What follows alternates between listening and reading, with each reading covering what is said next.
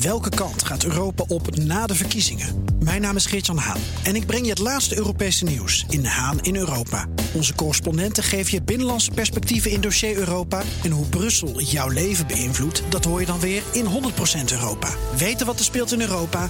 Luister naar de programma's van BNR. Heb jij de BNR-app al? Met breaking news in de podcast De Koude Crypto-oorlog. Download de app en blijf scherp. BNR Nieuwsradio. De wereld. Bernard Hammelburg. Welkom bij het beste binnenlandse programma over het buitenland. Straks, Iran is een van de belangrijkste leveranciers van drones aan Rusland. Ondertussen blijft het land doorgaan met het verrijken van uranium. Hoe moeten we omgaan met dat land? Mijn gast is Uri Rosenthal, oud-minister van Buitenlandse Zaken en voorzitter van het comité Vrij Iran.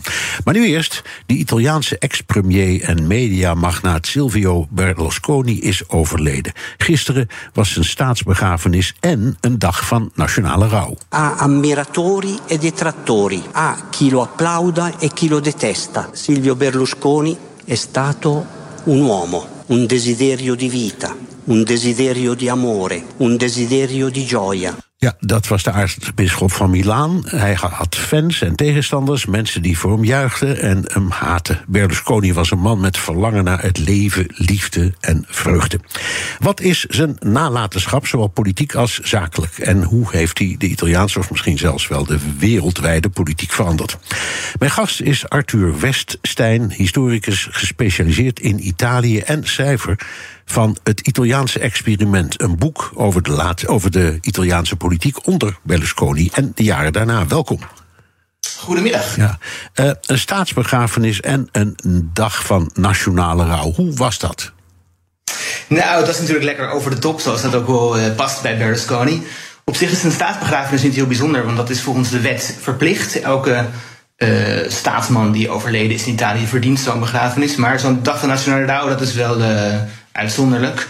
Het was natuurlijk een groot spektakel. De, de, uh, de stoet die uh, vanuit de villa met het lichaam van Berlusconi naar de Dom van Milaan reed, werd op twintig zenders live uitgezonden.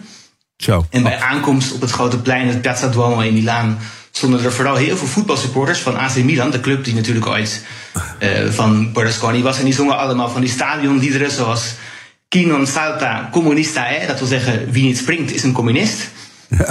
En uh, vervolgens in, in de dom zelf staat het helemaal vol met eigenlijk vooral mensen uit de mediawereld. Ook wel veel mensen uit de voetbalwereld, oud-coaches bijvoorbeeld, oud-voetbalspelers. En een paar politici, maar niet eens zo heel veel. En bijvoorbeeld wat heel erg opviel was dat de enige internationale afgevaardigde was Orbán, de premier van Hongarije. En, en, en, en, en, en Balkenende, toch? Um, die heb ik er niet tussen zien oh, wij dachten, nee, maar goed, dat zou kunnen. Wij dachten geval... dat hij erbij was, maar goed.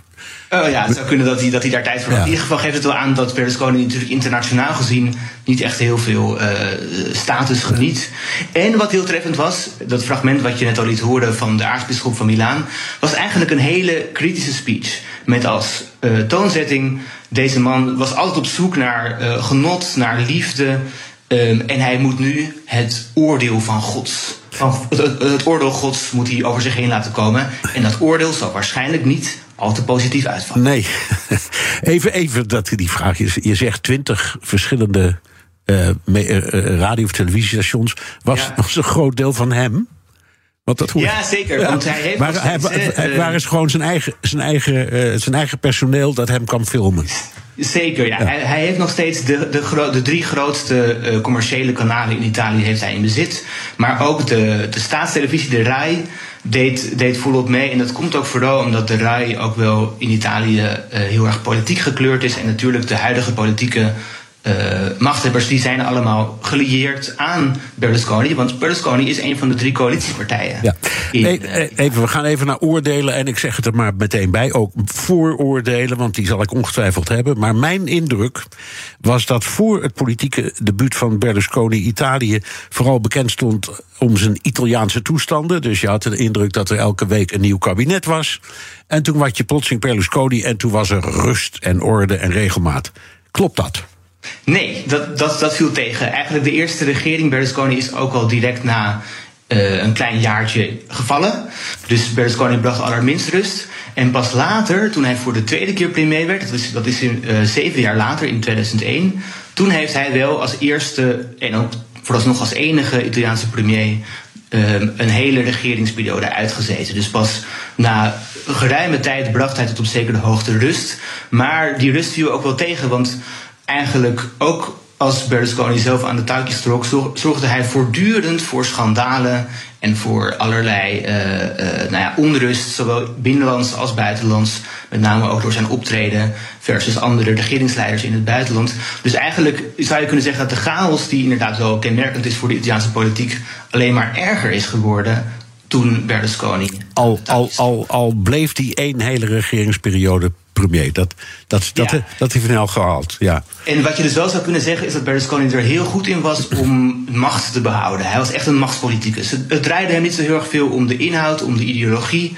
Hij was echt iemand die erin slaagde om alles continu om hemzelf te laten draaien. En of het nou goed, goed schiks of kwaadschiks ging, maakte hem weinig uit. Ja. Zolang hij maar het middelpunt was van de aandacht. Hij, hij, hij is eigenlijk, of staat bekend zo'n beetje als de, de uitvinder, is misschien het verkeerde woord, maar de eerste toepasser van het populisme. Klopt dat? Ja, ja ik denk het wel. Want, want toen hij aan de macht kwam in eerste instantie, dat was 1994 had je eigenlijk nog nergens in, in de wereld dat soort figuren gezien. Hè? Mensen met zonder politieke ervaring die eigenlijk uh, carrière hadden gemaakt binnen, uh, in, zijn, in zijn geval binnen de, binnen de, de mediawereld. Uh, mensen die eigenlijk politiek niet meer heel erg ideologisch invulden, maar vooral heel erg nadruk legden op communicatie, op een soort van directe communicatie met, met de kiezers. En waar Berlusconi altijd heel goed in is geweest, en dat is ook echt een kenmerkend aspect van andere populisten later, dat hij zichzelf afficheerde als een man van het volk, die zich verzette tegen de elite. En hij was natuurlijk zelf hartstikke elitair, want een van de allerrijkste Italianen. Uh, hij, hij zwom in het geld, hij was echt multimiljardair. Maar toch kon hij blijkbaar zijn uh, achterban ervan overtuigen dat journalisten en rechters en advocaten en linkse partijpolitici, uh, dat, dat was de elite waar hij zich tegen verzette. En hij was eigenlijk een gewone Italiaan, zo deed hij het voorkomen, die het beste op had met de man op straat. Ja, het is alsof ik je hoor vertellen over Donald Trump. Maar het is. Zeker. ja. Het is, het is dat mechanisme. Een belangrijk, hè? een belangrijk verschil is wel dat Berlusconi had een hele positieve insteek. Berlusconi hield er heel erg van om alles heel erg rooskleurig uh, uh, te verkopen. Hij was eigenlijk een, een, een salesman. En als je naar Trump kijkt, Trump heeft natuurlijk een hele negatieve, een beetje een doemdenkend-achtige uh, benadering van de politiek. Dat is echt een belangrijk verschil. Ja. Was, was, uh, had Berlusconi ook van die, wat, ik bij Trump hoor, ja, ik noem het maar voor het gemak een beetje al die paranoïde opvattingen. De hele wereld zit achter me aan en, en het land gaat naar de knoppen en, en we zijn in, in, in, de, in de greep van de meest verschrikkelijke dictatuur.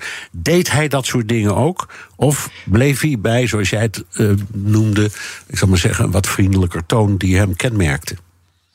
Ja, hij was niet zo heel erg paranoïde. Hij, hij was wel heel erg um, bang voor wat hij noemde de communisten. En dat is ook wel historisch te verklaren, want in, op het moment dat hij doorbrak in de politiek, leek het erop dat de ex-communistische partij, die toen nog was opgeheven, maar goed, veel van die figuren liepen nog rond. Dat, dat, dat, dat waren die mensen uit het zuiden, hè, zal ik maar zeggen. Die, waar, waar die nou. Ja. Nou, niet per se. Vooral de communistische partij is in Italië altijd heel groot geweest. Vooral in Toscane en in de regio rond Bologna. Die leken de macht te grijpen um, begin jaren negentig. Maar Berlusconi zei dat is een gevaar, dat, dat bedreigt onze vrijheid. En dat heeft hij eigenlijk altijd blijven volhouden tot op het einde. Dus hij heeft altijd, altijd gezegd, oh de communisten uh, die, uh, die, uh, die zijn een groot gevaar voor Italië. Is natuurlijk eigenlijk al lang geen gevaar meer. Um, en hij heeft eigenlijk nooit zo heel erg gedacht in termen van een groot complot. Wel als het gaat om de bedreiging die hij zelf ook heel um, praktisch ervaarde van rechtszaken. Want hij is natuurlijk tientallen keren voor de rechter gedaagd. En in die zin was er ook wel, dat, wel, wel degelijk sprake van een grote bedreiging voor zijn eigen uh, zakelijke belangen met name. Want hij is natuurlijk uh, meermaals um, veroordeeld of bijna veroordeeld voor fraude en corruptie en zo. Ja. Wat is er veranderd in de Italiaanse politiek na zijn vertrek? Nou, hij is natuurlijk eigenlijk al sinds 2011, dus dat is al twaalf jaar geleden, niet meer de, de grote machthebber. Toen viel hij eigenlijk in zijn eigen zwaard vanwege die uh, Boonga Boonga feestjes destijds. En wat er sindsdien veranderd is, zou je kunnen zeggen, is dat keer op keer andere politici proberen om in zijn voetsporen te treden. In, inclusief de huidige premier Giorgia Meloni? Inclusief de heilige premier Giorgia Meloni en ook inclusief linkse politici. Bijvoorbeeld Matteo Renzi, een politicus uit de, uit de, de socialistische hoek. Die heeft eigenlijk geprobeerd om zijn stijl van politiek, hè, die Berlusconi-achtige stijl van alles om jezelf uit te draaien, om die over te nemen.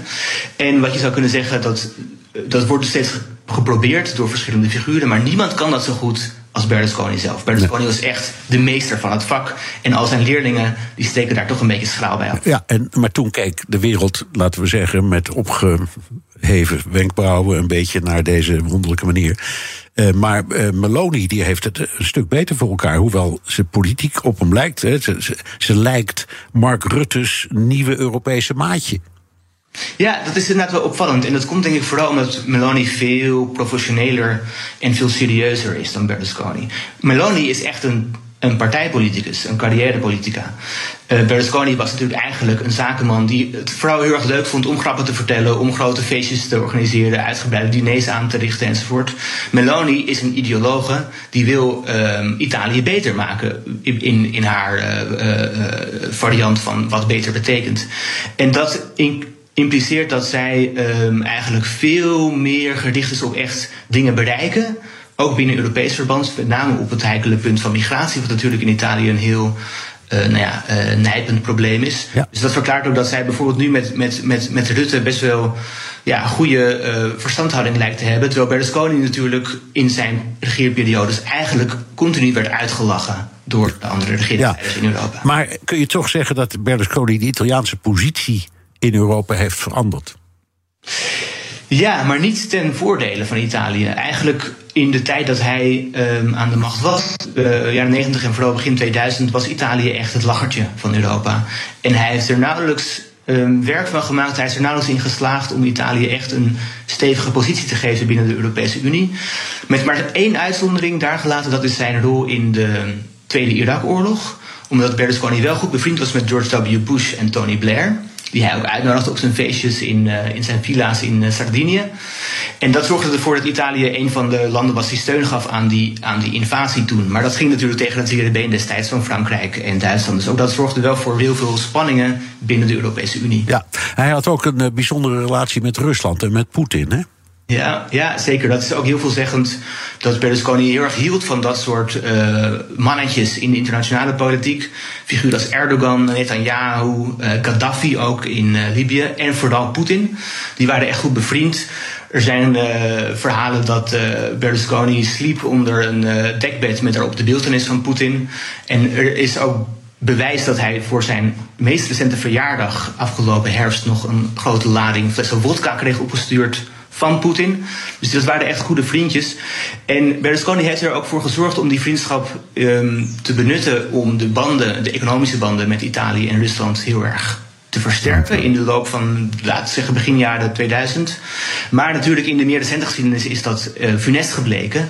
En uh, Berlusconi heeft zich heel duidelijk voorkomen verkeken op het gevaar dat, ja. uh, dat Poetin behelst. Ja, maar daar stond hij niet alleen in, eerlijk is eerlijk. Dit is BNR De Wereld. Mijn gast is Arthur Weststein, historicus en Italië-kenner. We spraken over de Italiaanse politicus, ex-premier en mediamagnaat Silvia Berlusconi. Afgelopen maandagochtend overleefde hij. Gisteren was de staatsbegrafenis in Milaan. Daar werd hij door toeschouwers gememoreerd om zijn nalatenschap in de politiek, de zakenwereld en vooral de voetbalwereld. Questo superuomo lo definirei, ha significato tanto, tanto in tanti punti di vista, che, che se ne voglia dire. Ha fatto, è stato il numero uno nel calcio, quindi nello sport, nella politica, nel, nel mondo imprenditoriale e ha dato tanti insegnamenti, penso. Nou, een soort Superman. Betekende zoveel in de voetbal, sport, politiek, zakenwereld. Heeft zoveel lessen uh, doorgegeven. Um, nou, als we er allemaal naar kijken, wat is, uh, Arthur, zijn, zijn politieke nalatenschap, als je die in een paar zinnen zou kunnen beschrijven? Nou, twee hele belangrijke punten. Dus ten eerste dat populisme, wat hij uh, heeft geïntroduceerd en dat na zijn, na zijn tijd eigenlijk internationaal dominant is geworden. Kijk inderdaad naar Trump en kijk naar andere voorbeelden in Europa. En ten tweede, wat binnen Italië vooral heel belangrijk is geweest, dat hij toen hij aan de macht kwam, een regering heeft gevormd en dat, dit, en dat steeds herhaalde met um, de, de, de, de, de meest rechtse partijen, waaronder de neofascistische of de postfascistische partij. En daarmee werd eigenlijk het de nalatenschap van het fascisme, de erfenis van Mussolini, werd min of meer salonfee gemaakt in Italië. Wat op termijn ertoe heeft geleid dat die nalatenschap ook weer aan de macht is gekomen. Want Giorgia Meloni is natuurlijk een, een nazaat van het uh, regime van Mussolini. En zij is nu de premier van Italië. Dus het feit dat zij nu de scepter zwaait, is echt te danken aan, de, aan wat Berlusconi allemaal gedaan heeft. Je, je, zei straks, uh, Italië was een beetje het lachertje, vaak van Europa. Maar het is toch, uh, ik meen, binnen de Unie, ik geloof de zesde politieke macht. Het is, de, de, economische is toch behoort tot de wereldmachten. Wat is de invloed van Berlusconi op die economie geweest? Ja, eh, Italië is inderdaad een hele belangrijke um, economische speler, zeker binnen de EU. Ehm, en het opvallend, toen Berlusconi aan de macht kwam, zei hij: Ik ga Italië vooral ook economisch beter maken, hervormingen doen, want ik ben een zakenman, ik weet hoe dat werkt. En het was ook echt nodig, want toen hij aan de macht kwam, had je al allerlei problemen met de staatsschuld met name. Um, en hij heeft uh, gezegd: Ik ga het oplossen. Maar als we nu de rekening opmaken van zijn uh, regime, dan kun je zeggen: hij heeft helemaal niks opgelost. Hij heeft eigenlijk alle hervormingen die hadden moeten worden doorgevoerd, heeft hij niet opgepikt. Hij heeft helemaal niks gedaan. En daardoor is er eigenlijk in zijn uh, regeringstijd vooral sprake geweest van economische stagnatie. Dus economisch gezien heeft uh, Berlusconi hier simpelweg een potje van gemaakt. Ja, even kijken vanuit de ogen van de Italiaan in de publieke opinie. Ja, wordt, wordt ook nu weer behoorlijk mild over hem gesproken. Ondanks al die schandalen die, die als een rode draad door zijn leiderschap liep. Was hij ook een beetje, uh, als ik het zo mag zeggen, de clown waar het volk ook wel lol over had? Ja, zeker. Dat verklaart denk ik een heel groot deel van zijn aantrekkingskracht. Hij zorgde ervoor dat het nooit saai was. Dat altijd uh, er iets was te beleven in de politiek. Um, heel veel van zijn tegenstanders waren toch van die een beetje ja, suffige uh, carrièrepolitici. Hij was echt een, een man die, er, die ervoor zorgde dat er altijd entertainment plaatsvond. Dus dat, dat, dat werd door veel mensen toch wel gewaardeerd. Um, en hij was dus ook wel echt heel goed in het, je zou kunnen zeggen, het, het spreken met de normale man. Uh, hij, hij kon als geen ander heel direct contact bouwen met, met mensen met wie hij uh, te maken had. Met zowel uh, mensen binnen zijn bedrijf, maar ook zeker met, met mensen gewoon onder het volk. Dus hij was echt heel goed om via tv, maar ook wel bij grote demonstraties bijvoorbeeld, om mensen aan zich te binden. En um, dat verklaart echt een heel groot deel van zijn aantrekkingskracht. En ook wel waardoor hij nu ja, over de doden niks aan goed. Heel veel mensen bedekken toch zijn uh, uitspattingen enigszins met de, de mantel der vergetelheid en de mantel der liefde. En hoe gaan de Italianen zich Berlusconi herinneren? Nou, ik denk als de belangrijkste politicus van Italië sinds de Tweede Wereldoorlog. Hij heeft zo'n grote stempel gedrukt op de politiek, maar ook, ook de cultuur van Italië met die controle die hij had over de, over de media, over de tv met name. Hij was zo zichtbaar, decennia lang, ook al als hij niet aan de macht was, was hij zo'n centrale figuur in dat hele medialandschap.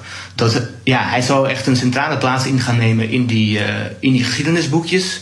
Maar het oordeel zou wel zijn dat hij eigenlijk niks heeft gedaan ten gunste van Italië. Alleen maar dingen ten gunste van zichzelf. Ja. Dat is toch een oordeel dat niet al te positief uitkomt. Ja, ja, ja, ik denk de man van de decadente feesten.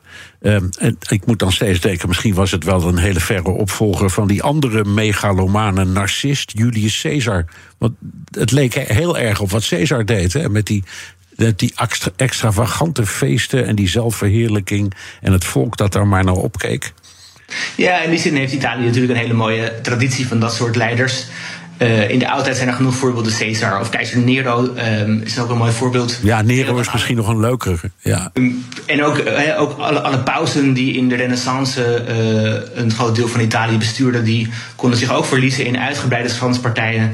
Hetzelfde geldt voor Mussolini, die constant achter de vrouwen aanzat. Dus in die zin is Berlusconi vanuit een Italiaanse traditie best wel een passende figuur. Ja, dan nog één ding. Hij was de eigenaar van een mega-imperium, een media-imperium... Wat gebeurt ermee? Wie krijgt het in handen? Nou, dat wordt heel spannend. Want hij heeft, inderdaad, hij heeft een, een, gigantisch uh, bedrijf opgebouwd... wat ongeveer 6 miljard euro waard is. Um, de holding die dat allemaal bestuurt heet Fininvest. Die wordt a, uh, aangestuurd door zijn oudste dochter, Marina. Maar um, de vraag is heel erg, wat staat er in het testament van Berlusconi? Want krijgen zijn kinderen het of krijgt misschien zijn laatste vriendin het? Die zijn, ze zijn, uh, hij is niet getrouwd met die vriendin. Die vriendin is overigens 32. Hij was zelf eind 80, geeft ook wel aan uh, nou ja, uh, op wat voor soort vrouwen hij viel. Uh, maar de vraag is heel erg misschien dat die vriendin dus ook wel een deel van de pot krijgt. En dat zal er misschien toe leiden dat die holding ook moet worden opgedeeld in verschillende belangengroepen. Dus het wordt echt een grote strijd, denk ik, om de nalatenschap in financiële zin. Wie er met alle miljarden uit de kast van Berlusconi ja. er vandoor gaat. Als je de Italiaanse media bekijkt, is dat het grote onderwerp nu? Wie krijgt de centen? Nou, dat valt nog wel mee. Het is toch een beetje, iedereen is toch een beetje aan het bekomen van het spektakel van gisteren van de, van de begrafenis. Maar als er informatie gaat uitleken komende dagen over wat er in dat testament staat, dan kun je ervan uitgaan dat het een hele lange soap wordt die in detail zal worden uitgemolken in alle Italiaanse media. Ja. Um, nou ja, het, het, het, het, is, is het een beetje de man die, zo, die gebleken is te zijn wat jij in jouw boek hebt beschreven? Ja, ja, in het boek het gaat heel erg over dat Italië vaak voorloopt in politieke ontwikkelingen. En Berlusconi als eerste populist is daar een heel goed voorbeeld van. Dus um, ja, het is ook een, een heel duidelijk iemand die uiteindelijk ten onder is gegaan aan zijn eigen zwaktes. En dat is ook wel heel kenmerkend, denk ik, voor dat soort figuren die alles om zichzelf laten draaien. En uiteindelijk daardoor ook in hun eigen kuil vallen die ze voor zichzelf hebben gegraven. Dank. Arthur Weststein, historicus, gespecialiseerd in Italië en schrijver van Het Italiaanse Experiment, een boek over de Italiaanse politiek onder Berlusconi.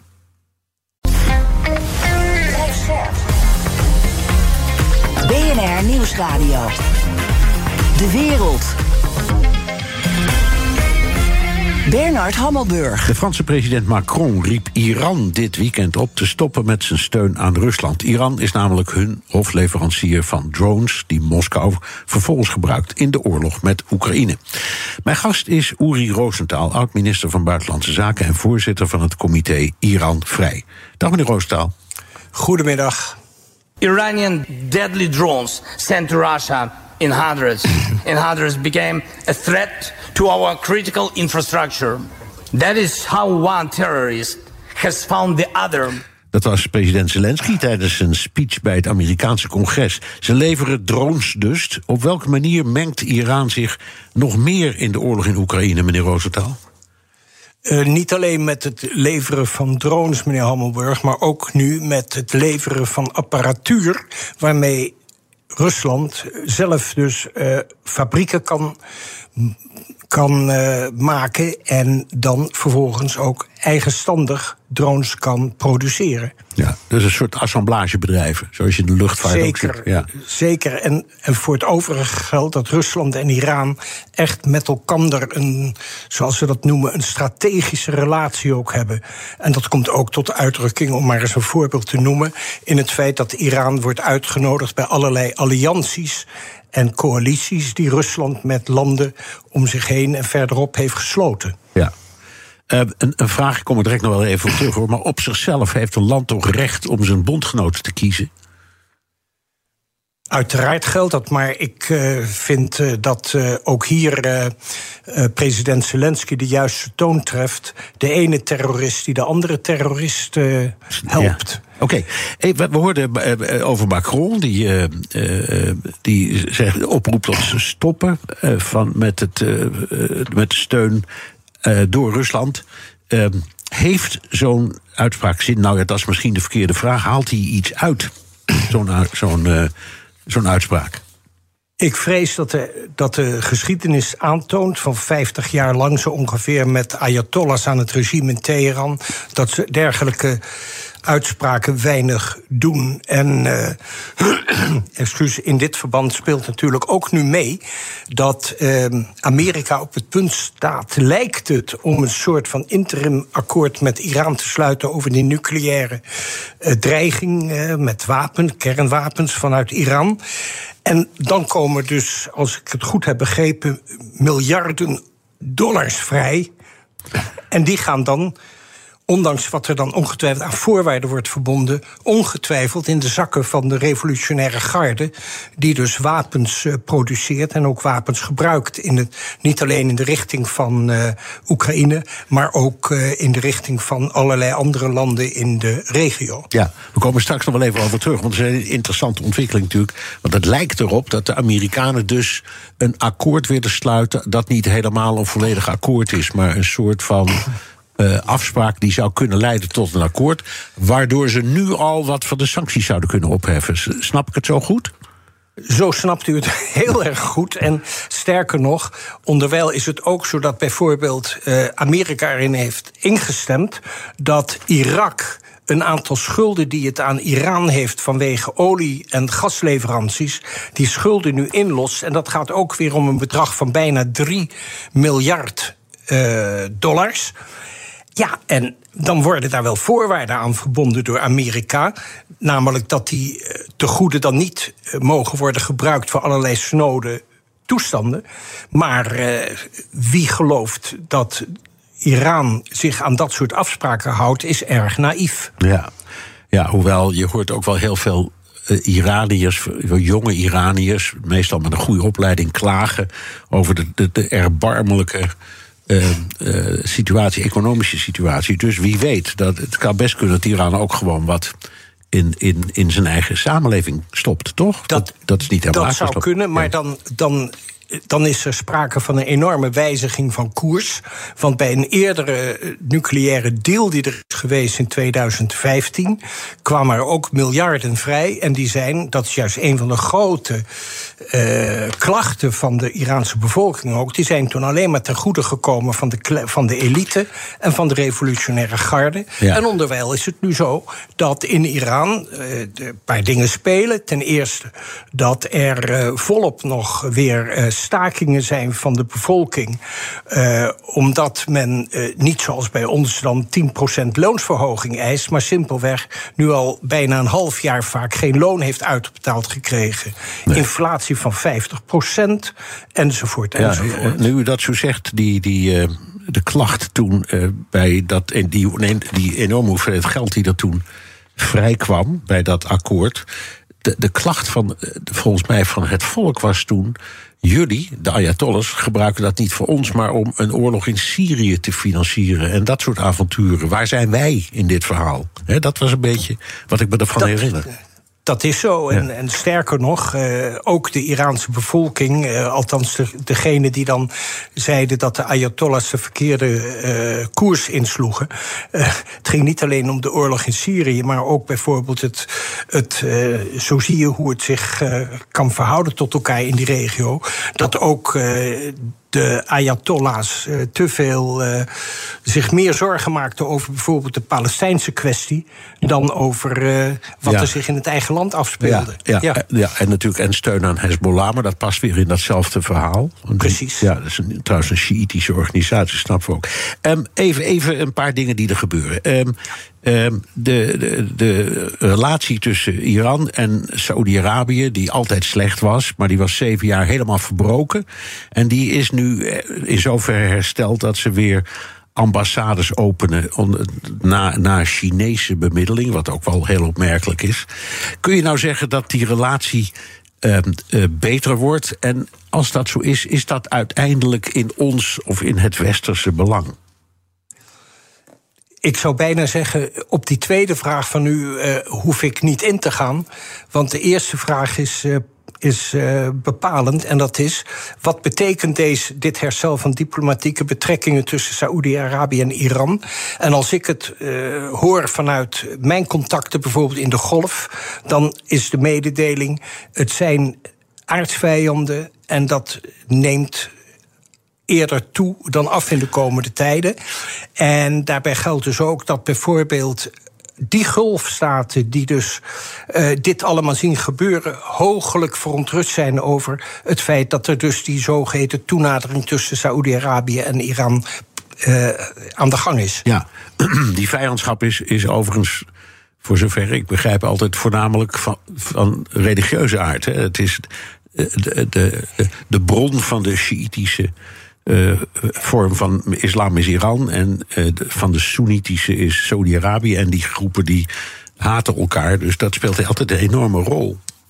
Dat, dat is zeker zo, maar tegelijkertijd gaat dat dan gepaard met simpelweg de vraag wie heeft de heerschappij uiteindelijk over een groot gebied. En zoals het nu is, is Saoedi-Arabië toch in de golf echt nummer één. En de andere staten, zoals de Verenigde Arabische Emiraten, uh, dat is echt. Uh, een afgeleide van de macht van uh, Saoedi-Arabië. En aan Iraanse zijde geldt het eigenlijk ook hetzelfde. Daar is dus de greep van Iran op Syrië en ook op andere uh, landen, bijvoorbeeld Libanon. U had het er al over, Hezbollah is ook enorm. Dus het is gewoon een clash tussen twee mag ik het zo noemen, grootmachten in dat hele grote gebied. Ja, kun, je zeggen dat um, Iran met Syrië en misschien een deel van uh, Libanon en misschien ook met de Shiiten in Irak een soort van aslanden aan het worden zijn. En de andere, dus Saoedi-Arabië en de Verenigde Staten en de, en de Emiraten en misschien ook Israël en Noord-Afrika, dat dat als het ware de geallieerden worden in dit conflict.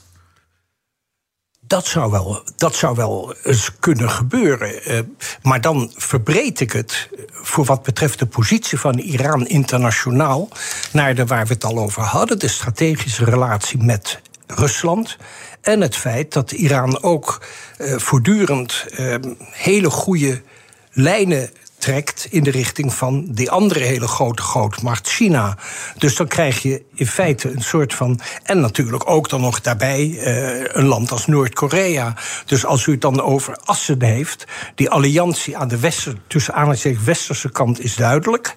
Uh, tegelijkertijd aan die andere kant, die as, uh, is dan China, Rusland, Iran ook. Ja. En, en, dat uh, geeft alleen maar aan hoe, uh, hoe die.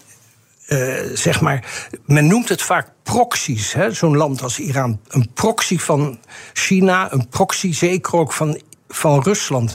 Maar Iran is meer dan dat. Het heeft gewoon zoveel macht weten te ontplooien via zijn revolutionaire garde ook. Dat het een een factor en een speler van grote betekenis in die hele regio en daarbuiten is. Ja, ik, ik, ik las net dat, uh, dat Iran ook de relatie met Egypte uh, heeft verbeterd of hersteld. Die was eigenlijk heel slecht altijd. Heel korte tijd was die goed, want er was een uh, Iraanse uh, prinses, ik geloof in 1945, getrouwd met een Egyptische prins of andersom. Maar daarna is het altijd misgegaan en dat wordt nu ook hersteld. Wat, moeten we dat serieus nemen en, en wat betekent? Want Egypte is natuurlijk een heel machtig land in de regio. Egypte is, is heel machtig. Eigenlijk, uh, als je aan die kant gaat kijken, zeg maar aan de Afrikaanse kant, dan is het, en de Aziatische kant, dan is het eigenlijk uh, Egypte wat meer naar het noorden, Middellandse Zee ook. Europa ook. En Saoedi-Arabië erg diep in die golf. En beide zijn natuurlijk toch uiteindelijk Soenitische landen.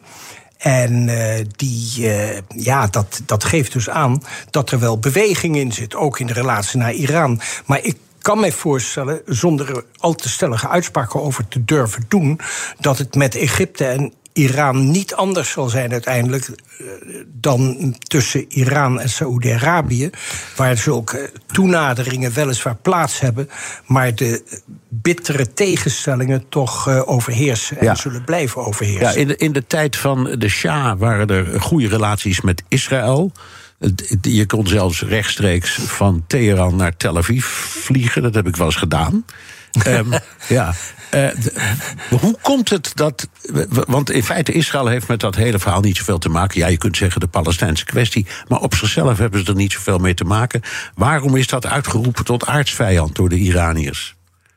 Uh, ik denk, uh, dat ben ik mij ook steeds meer bewust nu ik met dat comité Iran Vrij aan de gang ben ik merk gewoon hoe wij onderschatten de manier waarop de Ayatollahs uh, hun macht uitoefenen.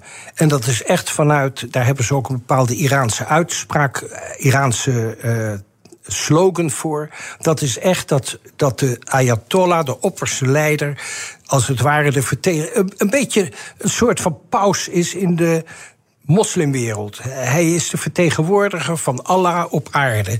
En dat doordesemt alles. En dat brengt dus met zich mee dat voor Iran dat soort zaken ook volledig uh, centraal staan en alles naar die maat wordt gemeten. Ja, en dan, dan ben je gauw klaar, denk ik. Ja, en als zo'n Als die Ayatollahs dan elke week roepen dood aan Amerika en dood aan Israël, Ja. dan, dan, gaat, Dan- denkt, het, denkt, dat. denkt het volk dan niet op een bepaald moment, ja zeg, je roept maar wat. je- Oh, het, het, het volk denkt dat. Ja. Eh, het is eh, bekend ook echt wel dat onder de Iraanse bevolking, geloof of niet, er grote bewondering bestaat voor de grote Satan. Dat is eh, Amerika. tuurlijk, en ja. ook voor de kleine Satan, Israël. Ja. Met zijn technologische verworvenheden en wat iets meer zei. En die Ayatollahs die vechten dus daartegen. Dat is ook die hele symboliek en de retoriek die bij die, eh, zeg maar, die Sjiïtische eh, dominantie past. Ja, dit is BNR De Wereld. Mijn gast is Uri Rosenthal, oud-minister van Buitenlandse Zaken. The Iran deal is defective at its core. If we do nothing, we know exactly what will happen. In just a short period of time, the world's leading state sponsor of terror will be on the cusp of acquiring the world's most dangerous weapons. Therefore, I am announcing today that the United States will withdraw from the Iran nuclear deal. Ja, dat was een beroemd momentje uit de periode Trump. toen hij de door eh, zijn voorganger Obama uit onderhandelde eh, eh, nucleaire deal opzegde. vanuit de Amerikaanse kant. En nu, we hadden het al eerder, u noemde het zelf ook al, zijn de berichten dat, dat Amerika via een soort achterdeurtje toch iets van die deal wil herstellen. Hoe moeten we dat voor ons zien? En als je bijvoorbeeld kijkt naar de positie van Iran als olieleverancier, dat is niet onbelangrijk. Hoe belangrijk is dit? Als ik het goed heb begrepen, is het nog altijd in een staat, dus in de staat van wording. Die eh, toenadering op dit punt tussen Amerika en Iran, dat gaat allemaal via Oman als tussenpersoon, als eh, mediator. En eh, gaat het om een hele beperkte soort van. Men praat ook niet over een deal, maar over een soort van interim agreement. En dan zou het erop neerkomen dat eh, Iran wordt eh, geacht om zijn verrijkte uranium terug te brengen naar een percentage van 60. eh, in plaats van de bijna 90% die het nu heeft. Wat dus betekent dat je eigenlijk vlak tegen het maken van een kernbom aan zit. En daartegenover zou er dus staan verlichting van de sancties. En ook het vrijgeven van tegoeden aan. Eh, in de richting van Iran. En het is eh, voor mijn comité Iran Vrij is het zo dat wij ons los van wat je van zo'n deal zou kunnen denken met zo'n onbetrouwbare partij als Iran, is het vooral de grote zorg over waar het nu om gaat. Als ik het allemaal bij elkaar optel, zo'n kleine 20 miljard dollar die dan in de handen, in de zakken terecht zouden komen van de beruchte revolutionaire garde. Ja, laat, laten we daar even over eh, op ingaan, eh, meneer Roostaal. Eh, uw comité. we hebben er al een keer eerder over gesproken, maar hoe staat het ermee? Wat is nu precies de doelstelling? Wie zijn de mensen met wie u daaraan werkt? Vertel. Het eh, comité bestaat uit eh, zo om en nabij de tien leden. eh, waarbij een aantal oud-bewindspersonen en, en, wat, en, ook wat, en ook een aantal bijvoorbeeld Iraanse Nederlanders. Ik noem Maxime Verhagen, Barbara Visser. ook kamer, oud-Kamerleden, Angelien IJzink, eh, Gerrit Valk. En dan bijvoorbeeld uit de Iraans gelederen Afshan Elian en een Yasmin Fataye. En die die club die probeert om eh, een aantal concrete zaken verder te helpen in de richting van eh, hoe het eh, in Iran in een na-Ayatollah tijd zou moeten gaan. En die concrete punten, daar is één punt echt heel hard. En dat is dat op dit ogenblik de situatie zo is dat eh, Nederland ook zelf. Dat geldt voor Wopke Hoekstra, dat geldt voor de meerderheid, ver grote meerderheid van de Tweede Kamer. Vinden dat die revolutionaire garde van Iran op de lijst moet worden gezet van terroristische organisaties. eh, eh, en dat moet dan gebeuren in Brussel. En het probleem zit erin dat de hoge vertegenwoordiger voor het buitenlandse politiek, Josep Borrell, dat om onnavolgbare redenen tegenhoudt. Die zegt eh, dat kan niet en dat moet nu niet. Nou, dat is dus een heel concreet punt. Wij vinden dat die uh, revolutionaire garde op de lijst van terroristische organisaties moet komen. E-, even voor de uh, duidelijkheid: die, ja. die, revolutionaire garde is eigenlijk is een eliteleger. Dat is bij wijze van spreken het privéleger van de Ayatollahs. Het zit financieel in zo ongeveer elk aspect van de. Van de van, van wat er op nou. de begroting staat. Dus een hele machtige organisatie. Waarom zijn het terroristen? Uh, omdat zij uh, een geschiedenis hebben van terreur in bijna de hele wereld. Tot in Latijns-Amerika toe. Ja, Argentinië. En ook, uh, ja, en ook ja, Argentinië en in Bulgarije en in Griekenland en in Duitsland. En een tijdje terug was het zo dat een Iraanse diplomaat is gepakt met zware explosieven in zijn koffertje.